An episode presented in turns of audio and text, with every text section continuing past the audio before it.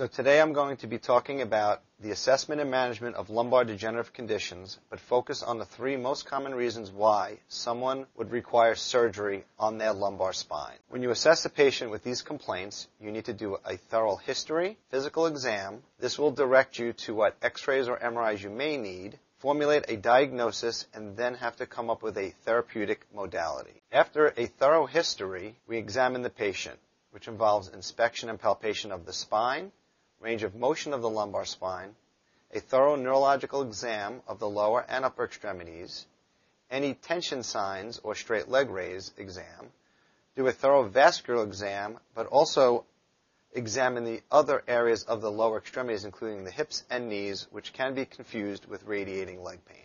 Once you perform your physical exam, this may lead you to obtain regular or plain radiographs or x-rays done in the office, or MRI of the lumbar spine, which can show you more of the disc issue, herniated discs, or any kind of neural compression. Sometimes we need to order a CAT scan if patients cannot undergo an MRI, and once in a while we actually order bone scans as well. The most common radiographs are x-rays followed by MRI. The goal is to return patients as fast as possible back to their original functional status. We don't want to order too many studies, so we want to practice the efficient use of diagnostic studies. We want to avoid unnecessary treatments or interventions, but we also want to avoid missing treatable diagnoses. When someone comes to the office with a lumbar condition with leg pain, this can be from other issues as well, including arthritic conditions of the knee and hip, vascular disorders, sometimes back pain can be from a visceral disorder, GYN and GU disorders, and we also have to remember psychological issues as well. The treatment modalities that we often use include bed rest, which is usually a short period of time, one to two days, exercise, acupuncture, different medications, including anti-inflammatory medication, pain medication, and muscle relaxants, as well as oral corticosteroids, physical therapy, injection therapy, and spinal manipulation. Few conditions actually require surgery. Once we have our diagnosis, there are three conditions that often can be ameliorated with surgery. And we're going to discuss disc herniation in the lumbar spine, lumbar spinal stenosis, and stenosis with a spondylolisthesis. We have to remember that asymptomatic subjects often have an abnormal MRI. And this chart shows the age group, and you can each put yourself in the age group that you belong and see how many people that have no symptoms in their back or radiation down their leg have an abnormal MRI? So we have to keep this in mind that we treat patients and then we use the MRI to help us formulate a diagnosis and treatment. Number one, herniated lumbar disc. When someone presents to the office with a lumbar disc herniation that's symptomatic, it usually produces unilateral sciatica or one-sided leg pain. This could be numbness, tingling, weakness, or pain. Leg pain is usually worse than the back pain. It follows a dermatomal distribution, which is usually L4 or L5 or S1.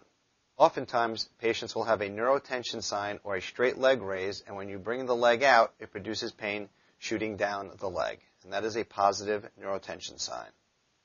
Here you can see an axial MRI that shows a disc herniation in the canal towards the right impinging the nerve. A normal or the most common form of a herniated disc in the lumbar spine usually herniates in what we call the posterolateral position, which is in this location. Here you can see a sagittal and axial MRI that shows a herniated disc where the white arrow is towards the right. Now that the MRI is red and actually the left side, what you're looking at is the right side because the patient is taking the MRI in a supine position. So here you see a herniation at L5S1 towards the right, and the accompanying sagittal view on your left with the purple arrow shows the herniated disc. Fortunately, most people get better within three months, 75%, and 40% in the first month. Usually, we perform non-operative management of a herniated disc for at least 6 to 12 weeks. We can treat the patient with either physical therapy in combination with medications, anti-inflammatory, oral medication including steroids and muscle relaxants, chiropractic care, or epidural steroid injections. Patients usually improve within this time period. Patients that fail this treatment or intractable leg pain or neurologic deficit that is not improving, sometimes surgery is performed sooner than within the 6 to 12 week period of time. It is also important to note that if patients have leg pain and symptoms for more than six months, they may not benefit from surgery as well due to the fact that they had compression on the nerve for six months. So the best window is in between 6 and 12 weeks and before 6 months. The patients that do best with surgery usually have three criteria. One is a tension sign or a positive straight leg raise, which means that the nerve is being trapped by the herniation in the spine. Two, a neurologic deficit or at least numbness, tingling, or pain following that nerve distribution, as well as a decrease in a reflex or strength. And also having an MRI that shows the herniation that correlates to the symptoms uh, in the patient. The patients that have all three of these criteria are the best surgical candidates. So let's reiterate. The perfect surgical candidate for a lumbar discectomy, which we call microdiscectomy. Symptoms with leg pain, more than back pain, for greater than six weeks. Failing conservative treatment, which we've mentioned having a positive tension sign or straight leg raise, a correlative neurologic deficit, numbness, tingling, pain, weakness, or decreased reflex, an MRI that shows the herniation, and no secondary gain. Patients that undergo surgery have a 90 to 90% good to short-term results at two to four years with surgery. Failures of undergoing a discectomy for herniation are patients that have back pain worse than leg pain, a paucity of objective data, meaning not much symptomatology down the extremity, depression, litigation, and workers' compensation. A SPORT trial that looked at disc herniations published in the Journal of American Medical Association looked at patients with herniated discs and unilateral sciatica. They had 500 patients across the United States, and they randomized the patients to undergo either surgery to remove the herniation versus non-surgical care. There was some crossover between the two groups, but mostly the patients that were put in the non-surgical group with severe leg pain ended up crossing over into the surgical group. And what they found was, if you look at the bottom part of the slide, that at two years and even three months, the patients that underwent surgery actually felt better than non-operatively. Although the patients at two years that did not undergo surgery actually felt better. There was a 9% reoperation rate in the surgical group for reherniation. Number two, lumbar spinal stenosis. The definition of stenosis is compression of nerves. The definition of spondylolisthesis means forward slippage of one vertebrae on another. So the conditions we're going to discuss are lumbar stenosis by itself and lumbar spinal stenosis with degenerative spondylolisthesis, two very common lumbar degenerative conditions. Lumbar spinal stenosis. This is usually seen in the older population. Patients suffer from what's known as neurogenic claudication, which is pains in the legs and tiredness with walking. A third of patients do develop radicular pain, which is radiation of pain down the leg. It's usually worse with walking, but you have to keep in mind that these patients also have a high incidence of other comorbidities, including vascular issues. The spinal cord does not go all the way down to the lumbar spine. It ends at the L1-2 disc space. Below L1-2 is what's known as the cauda equina, which is actually nerves that are in the canal but do not encompass the spinal cord. When someone suffers from lumbar stenosis, it's compression of these nerve rootlets and not the spinal cord, which you would get in the cervical or thoracic spine. And this is what happens with lumbar spinal stenosis. So you can see on the left, the spinal cord is in that large oval ending at the L1-2 disc space, and then the cauda equina or lumbar nerve roots are in the oval towards the right. And this is what gets compressed in lumbar spinal stenosis. People that are suffering from lumbar spinal stenosis often have back pain, neurogenic claudication, which leads to difficulty ambulating, especially with extension or walking. They need to lean on a shopping cart to relieve their symptoms. The reason why is when you flex your spine forward, you're actually opening up the canal where the nerves are present, taking pressure off of them and giving you temporary relief. This is a cadaveric specimen showing lumbar spinal stenosis. This is the sac of nerves that's supposed to be circular squeezed from arthritis from facet joints disc bulging, and ligamentum hypertrophy. This is a side view showing a degenerated disc and the nerve in the foramen being pinched. When someone's suffering from spinal stenosis, we often obtain regular x-rays, AP and lateral, and an MRI. And here you can see the signs of lumbar spinal stenosis. The canal is where the yellow arrow is, and now you have three areas of neural compression. We often start with conservative treatment for this, including flexion-based exercises, which opens up the canal to relieve the compression on the nerves, chiropractic care, medications, activity modification, and epidural steroid injections. When these fail or do not provide enough relief, then surgery is the next option. And it's called a lumbar decompression or laminectomy.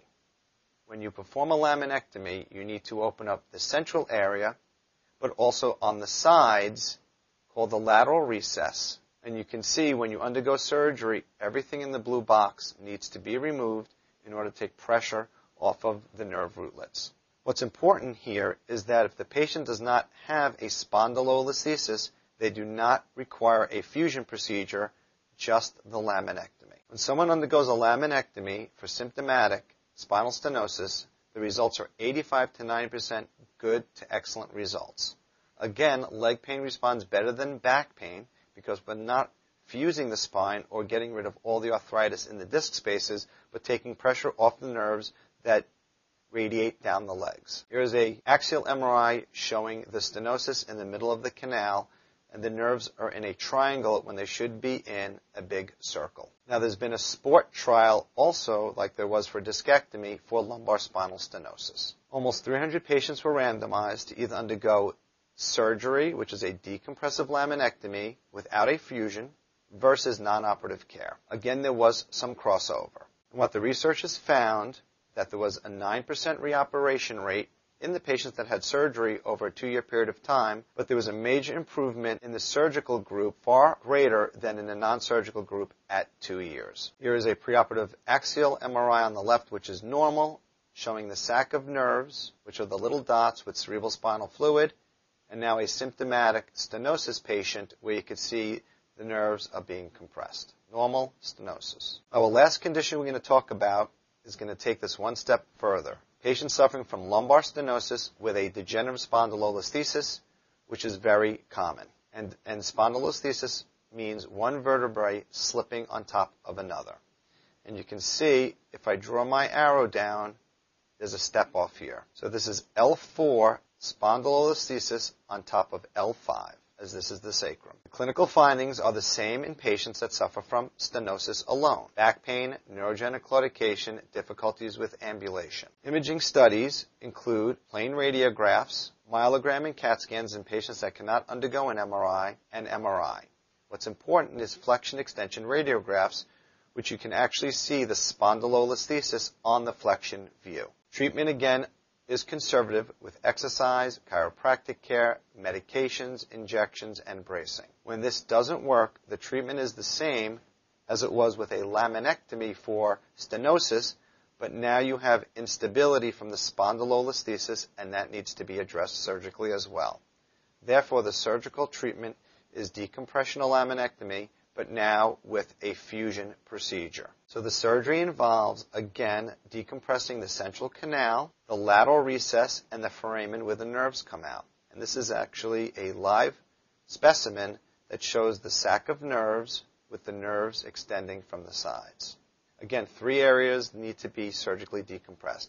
Centrally, lateral recess, and the foramen. SPORT did a study on this as well as I've mentioned earlier with the other two surgical procedures. They randomized patients into undergoing a laminectomy and a fusion versus non-operative care. Again, there was some crossover in the two groups. And what the researchers found that once somebody is suffering from symptomatic spinal stenosis and spondylolisthesis, at the two-year postoperative mark, there was a greater improvement in the surgical group versus non-surgical, and it was significant, 74% versus 24. So, outcomes for three common lumbar degenerative conditions which I spoke about today, including symptomatic lumbar disc herniation, lumbar stenosis, and lumbar stenosis with a spondylolisthesis, when patients fail all conservative treatment, do very well with surgical intervention. This is Pennsylvania Hospital, which is actually the first and oldest hospital in the United States, built by Benjamin Franklin. And they actually perform surgery